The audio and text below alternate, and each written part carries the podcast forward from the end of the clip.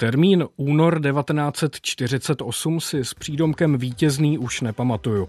Jako člověk narozený v roce 1990 mám s nástupem komunismu spojená spíš slova převrat nebo puč. Ať tomu ale říkáme jakkoliv, bavíme se o časovém rozmezí několika dnů, kdy komunisté vlastně velice snadno a elegantně převzali moc v Československu. Neodbitně se nabízí otázky, jak je to možné, že Československo přešlo do východního bloku tak snadno. Proč tehdejší demokratické síly neviděli to blížící se nebezpečí a nezabránili mu? A jak se z jejich chyb poučit? Pojďme to zjistit. U pátrání po podílu demokratů na únoru 1948 vás vítá Ondřej Novák. Historie plus.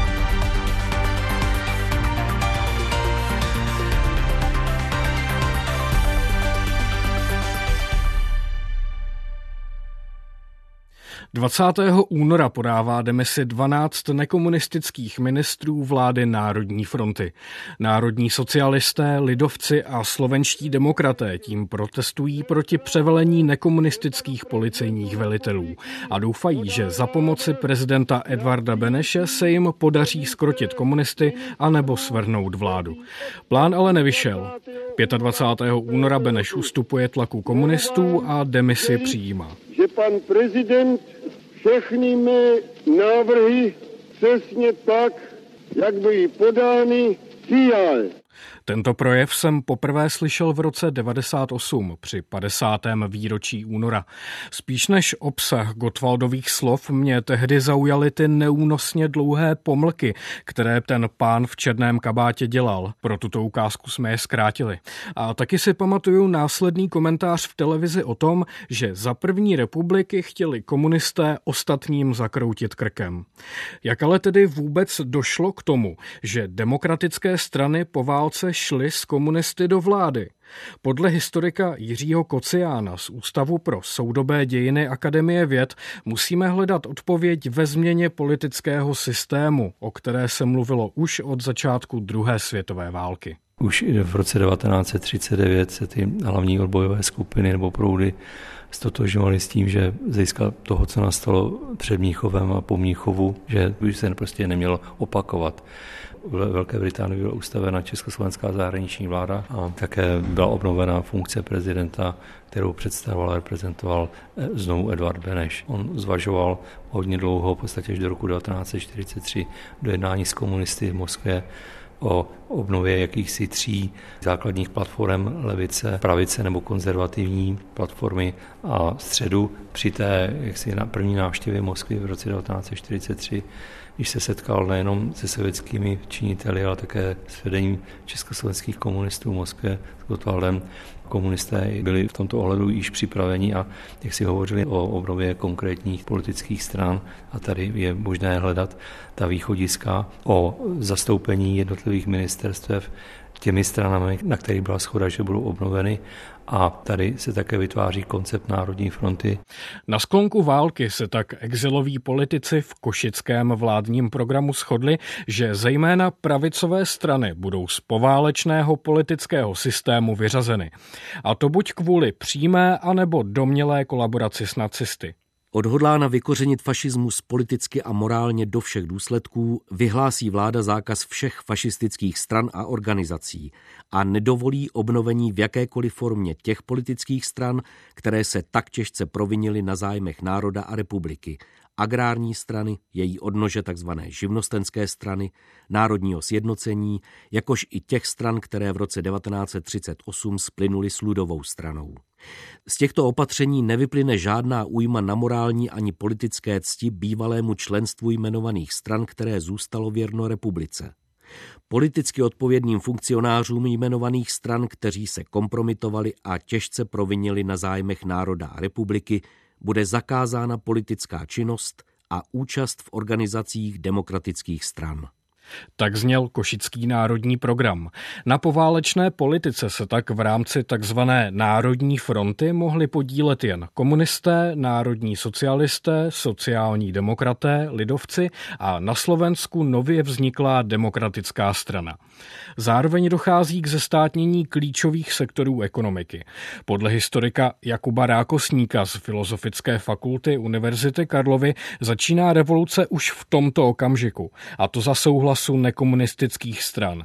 I když mluvit přímo o selhání podle něj není úplně na místě. Já bych o žádném selhání rozhodně v tomhle směru nemluvil, spíše, že se stali obětí poměrů, které sami pomáhali vytvářet.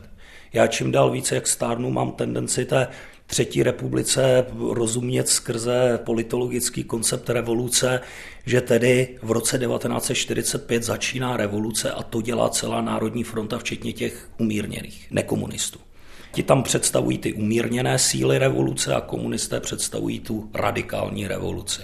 Ti nekomunisté přitakají tomu, aby se prolomil princip retroaktivity, přitakají tomu, aby se omezil pluralismus, porušili zásady právního státu a Zhruba v tom roce 1947 dochází k tomu, že už je odsun dokončen, znárodnění je provedeno. Tihleti umírnění revolucionáři považují revoluci za splněnou a už se chtějí vrátit k normálním pořádkům, prostě obnovit demokracii a právní jistoty. Zatímco ti komunisté se staví do pozice, že Košický vládní program ještě nebyl naplněn a proto musíme dál pokračovat. Jo? A proto od toho 47. je pro ty komunisty strašně lehké začít ukazovat na ty demokratické strany. Podívejte se, oni se stali zradci revoluce, jejich sekretariáty jsou semeništěm reakce a je potřeba proti ním zakročit to schéma, jak ta revoluce vlastně nabývá na dynamice a pak nakonec ti umírnění jsou odstaveni a nahrazeni tedy těmi radikálními revolucionáři. Prostě to, co známe z anglické revoluce, to, co známe z francouzské revoluce, když nastoupí Jakobíni, to, co známe z ruské revoluce, kdy po únorové revoluci přijde říjnová, tak vlastně v této perspektivě ten únor je vlastně tou radikální fází revoluce, která už začala na jaře 1945.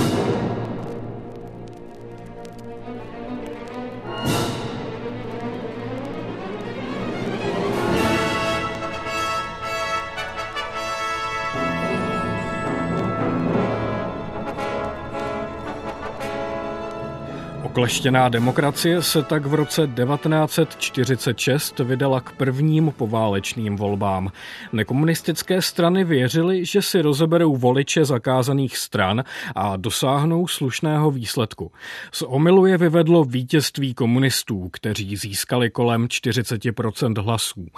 Jak už jsme ale zmínili, tak za první republiky byli komunisté stranou bez velké šance dostat se do vlády.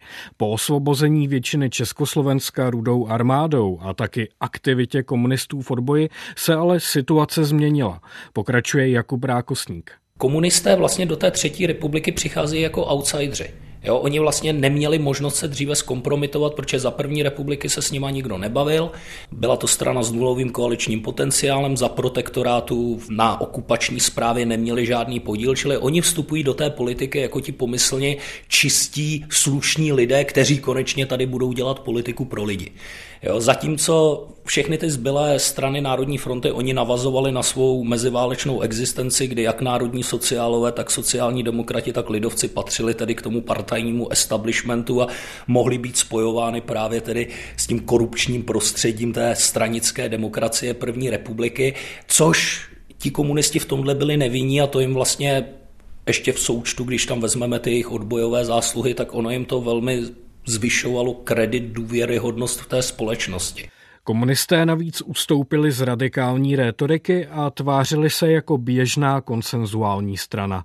Levice po válce zaznamenává úspěch napříč celou Evropou, a to i v zemích, které neosvobodili Sověti a neměli tam tak silný vliv jako v zemích budoucího východního bloku. To obyvatelstvo evropské má vlastně zkušenost s 15 mizernými roky, jo? že nejprve tady je velká hospodářská krize po roce 1930 a aniž by se ta Evropa dokázala dostatečně zmátořit z toho ekonomického propadu, tak eh, přijde druhá světová válka a s tím osvobozením jsou spojována rozličná očekávání radikálních reform aby se tedy nevrátila situace, jaká byla v těch 30.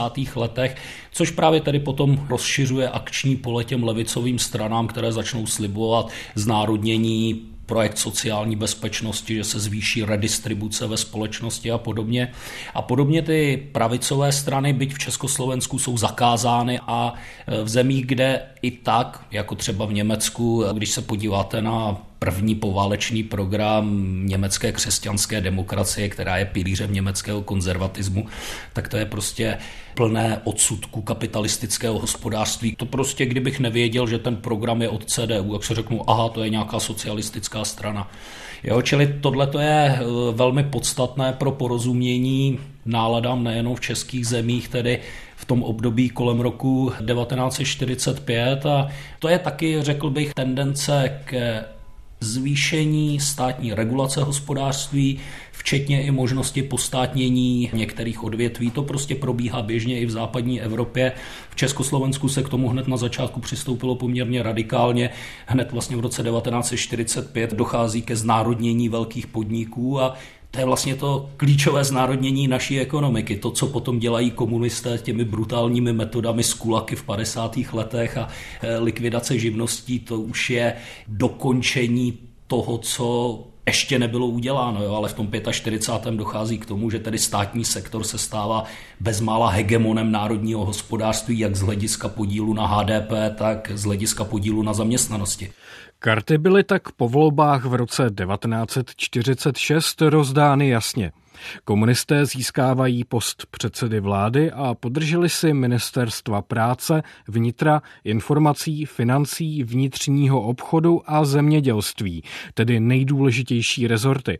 A pro demokratické strany nebyla spolupráce s komunisty jednoduchá. Pokračuje historik Jaroslav Rokovský z Ústavu pro studium totalitních režimů. Po celou dobu Třetí republiky byli demokraté v Národní frontě v defenzivě. Jenom čelili atakům a útokům komunistické strany Československa. Komunisté věděli, co chtějí a dokázali zatím rázně jít. A i takticky velice obratně. Takže na jedné straně máme dravost komunistů, často bezostyšnost, a na druhé straně máme demokraty z Národní fronty, kteří jsou ustrašení, bojácní, ustupují a nechávají se komandovat komunisty v Národní frontě. Mám to chápat jako třeba nedostatek silných osobností nebo třeba nepřícné nálady veřejnosti? Oboje dvoje platí, co jste říkal. Je tam ztráta elit. Ta postihla samozřejmě všechny politické strany zakázané i ty povolené. Dobře je to vidět na sociální demokracii. Antonín Hampl, dlouholetý předseda sociální demokracie, opravdu člověk, který měl rád dělníky, nikoli v Klement Gottwald, ale Antonín Hampl zemřel za války v berlínské věznici. A předsedou místo něj se stal Zdeněk Firlinger, který byl sice také sociální demokrat, ale nikdy v té straně nevyrůstal, byl to spíše diplomat a přineslo mu to tu funkci, ten vývoj mezinárodní. A Zdeněk Firlinger se často už choval více jako komunista než sociální demokrat.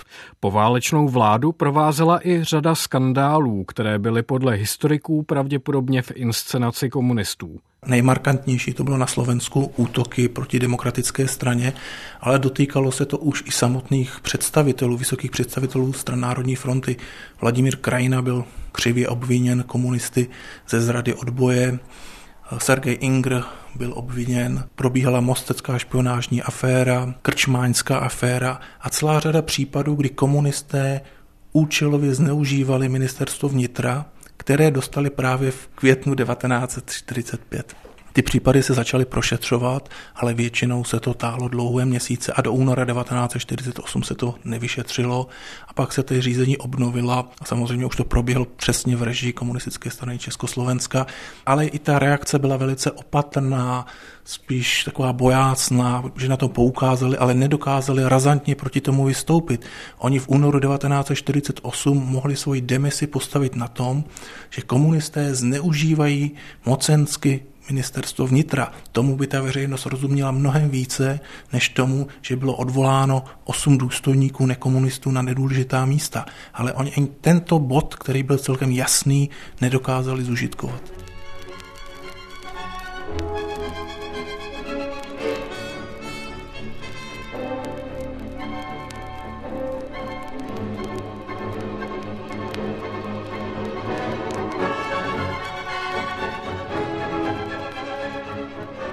Tlaku na demokratické strany komunisté využívali i poválečných procesů se zrádci a kolaboranty. Účelově totiž vinili nepohodlné členy konkurenčních stran ze spolupráce s nacisty anebo ze zrady odboje. Do voleb 1946 se demokratické strany v Národní frontě nezastanou agrárníků, živnostníků, národních demokratů, kteří jsou prošetřováni. Nikdo z nich se proti tomu neozve. Nezastanou se ani pořádně to Ladislava Karla Fajrábenda, kterého komunisté obviní, že má statek od nacistů. Aby nemohl kandidovat za národní socialisty. Stejně tak Oldřich Suchý. Oba dva proto tu kandidaturu radši stahli, aby nedodávali munici komunistům, přestože to byla účelová lež. Po těch volbách v roce 1946 se to komunistické ministerstvo vnitra snaží už atakovat výrazněji i ty demokratické strany v Národní frontě a především tu slovenskou demokratickou stranu, protože ta vyhrála volby na Slovensku, získala přes 60%, tak to teď byl ten hlavní nepřítel. A ty ostatní demokratické strany neměly takovou sílu, takovou razanci, aby proti tomu nějak vystupovali. Nejvýrazněji to dělali národní socialisté, to je třeba jim přičíst k dluhu, ale na druhou stranu u lidovců rozhodoval monsignor Šrámek, který tady byl z toho starého vedení, muž už, který měl určitý věk, ta pružnost už tam nebyla taková, jako by bylo potřeba, navíc byl i nemocný. A ta mladší generace, která tam byla, ta zase ještě v té straně neměla takové postavení, aby mohla výrazněji do toho promluvit. Například Pavel Tigrit, Ivo Ducháček, Tigrit vydával obzory, což byl jeden z nejlepších listů za třetí republiky. Takže byla tam celá řada úctihodných men, ale ty na vedení té strany neměly takový vliv. A když Helena Koželuhová vystupovala rázně proti komunistům, tak nakonec byla ze strany vyloučena protože to narušovalo tu jednotu Národní fronty, to bylo to zaklínadlo, jednota Národní fronty. A vhod jim přišlo samozřejmě i ministerstvo informací, které mělo přímý vliv na média a bez souhlasu komunistů tak v novinách nebo v rozhlase nic nevyšlo. Na vlastní kůži to pocítil třeba zmíněný protektorátní ministr zemědělství a ministr financí v londýnské exilové vládě agrárník Ladislav Karel Abend. Jeho spolupracovníci, když utekla, kteří mu pomáhali, skončili většinou na šibenici. Rodinní příslušníci v koncentračních táborech. Jeho tatínek byl nejstarší vězeň v Dachau. Bylo mu 84, když se v červnu 1945 vrátil. A rodinný přítel napsal takovou krátký eh, nekrolog, nepolitický a odnesl ho do svobodných novin. To byly tehdy lidové noviny, už se nesměly jmenovat lidové. A šéf-redaktorem byl Ivo Herben, což byl muž, který pět let byl vězněn v Sachsenhausenu. A ten mu říká, tomu příteli rodinnému, já jsem starého pána znal, já jsem se ho velmi vážil, já bych to rád otiskl, ale mám příkaz, jméno Feierabend se nesmí objevit v tisku. To jsme v červnu 1945 a jeho otec je nejstarší vězeň v Dachau a on je pět let ministrem financí v Londýně.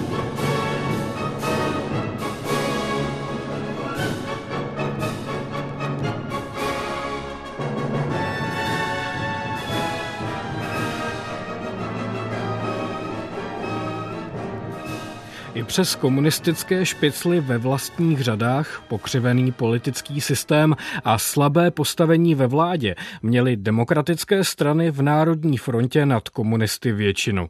Nabízí se tak otázka, proč demokraté nebyli schopní únorovému puči zabránit. Pokračuje Jiří Kocián. To byla otázka toho, že se ty demokratické strany nedokázaly sjednotit a nedokázaly si vytyčit společný program proti komunistům ten podnět ze strany národních socialistů skloubit zejména kroky lidové strany, národně socialistické a slovenské demokratické strany byly důležité, protože přinesly určité úspěchy při jednání ve vládě nebo v Národní frontě nebo v parlamentu, ale jak se ukázalo, byly to kroky které směřovaly k formě dosáhnout parlamentní vítězství nebo nějakým způsobem jak si získat určitou převahu nad komunisty v těch oficiálních nejvyšších gremích, ale byla to otázka v února 1948, kdy si prezident Beneš stěžoval na to, že politické strany selhaly, že to řešení ponechali na něm, ale v podstatě to byla otázka, že jediná sociální skupina, která vyslovila tomu Benešovi svoji podporu jednoznačně v únoru, to byli studenti. Ti straníci seděli ve stranických sekretariátech a čekali na nějaké pokyny nebo čekali vůbec, co se bude dít. Jako slabina nekomunistických stran se ukázalo i spoléhání se na tradiční demokratické principy, tedy že rozhodnutí se prosazují v parlamentu a ve vládě. Politika ale za třetí republiky fungovala trochu jinak a komunisté toho uměli skvěle využít. Cesta tam, kde nemohli prosadit formou dohody své zájmy, tak tam k tomu používali nátlaku ulice a komunisté budovali tu stranu v podstatě od jara roku 1945 jako masovou, jednak se zájmem získat co největší počet hlasů ve volbách, ale také jako stranu, která byla velmi akční. Až do února 1948 to byla strana, kdy rozhodnutí centra během jednoho nebo dvou dní se dostalo až těm nejnižším orgánům, v podstatě na ty místní nebo závodní organizace. To si nekomunistické strany neuvědomovaly. Byla tady jedna velice důležitá změna tom politickém systému, kromě jiných, že komunisté vnesli do toho jednání o obnově Československa a politického režimu, že budou nové orgány pro účast lidí na politice a na veřejném životě eh, národní výbory, v podstatě jakási obdoba Sovětů a prostřednictvím těchto národních výborů, které budovaly už v ilegalitě, rozšiřovaly svoji moc.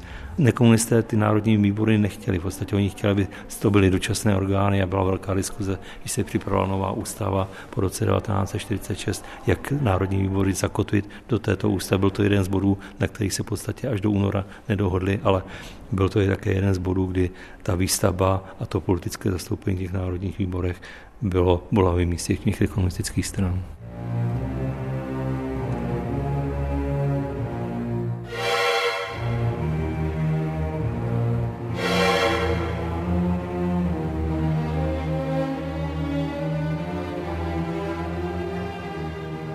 Dá se říct, co by ty demokratické strany musely za té třetí republiky udělat, aby k tomu únoru nedošlo? Demokratické strany Národní fronty dali přednost svým stranickým zájmům před pluralitní demokracií za třetí republiky. A to se jim vymstilo. Ta krátkozrakost, s kterou začali tu třetí republiku v květnu 1945 vytvářet ale Československo bylo součástí mezinárodního vývoje. Sovětský se svaz se stal dominantní ve střední Evropě a komunisté si tohoto postavení a tohoto silného partnera v zárech byli vědomi a využívali to, jak to bylo jenom možné a pravděpodobně, i kdyby existovaly ty demokratické strany, tak by bylo velice obtížné tu společnost udržet v demokratických krocích, protože nemalá část té veřejnosti nějakým způsobem z nejrůznějších důvodů podporovala komunisty po válce a hodně je podporovali i kulturní a intelektuální elity.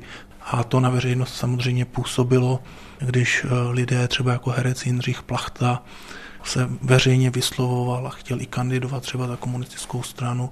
Oni později velice záhy z toho vystřízliví, stanou se mnohdy i odpůrci toho komunistického režimu, ale za třetí republiky pomohli komunistům k moci. Takže se dá říct, že i kdyby demokratické strany se snažily, tak společnost zachování toho systému nechtěla? Eh, československá společnost, chcete česká a slovenská společnost byly rozdělené na dva tábory. Jeden tábor chtěl socialistickou demokracii, druhý tábor komunisté chtěli tu diktaturu proletariátu skloubit to bylo velice obtížné, ale česká společnost strčila tu hlavu do toho komunistického chomoutu za třetí republiky sama.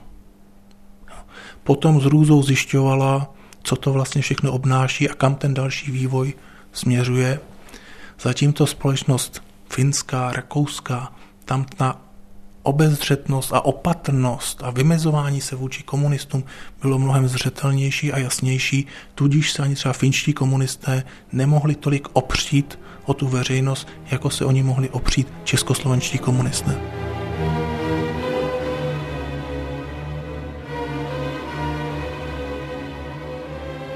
Pro mě asi to největší poučení, když jsem se začal tady tou třetí republikou zabývat, bylo to, že v tom roce 1945, a teď je nesoudím ty demokraty, jo, no prostě tehdy byly takové nálady, že dost těžko mohli jít proti nim, navíc když měli ještě v zádech komunisty.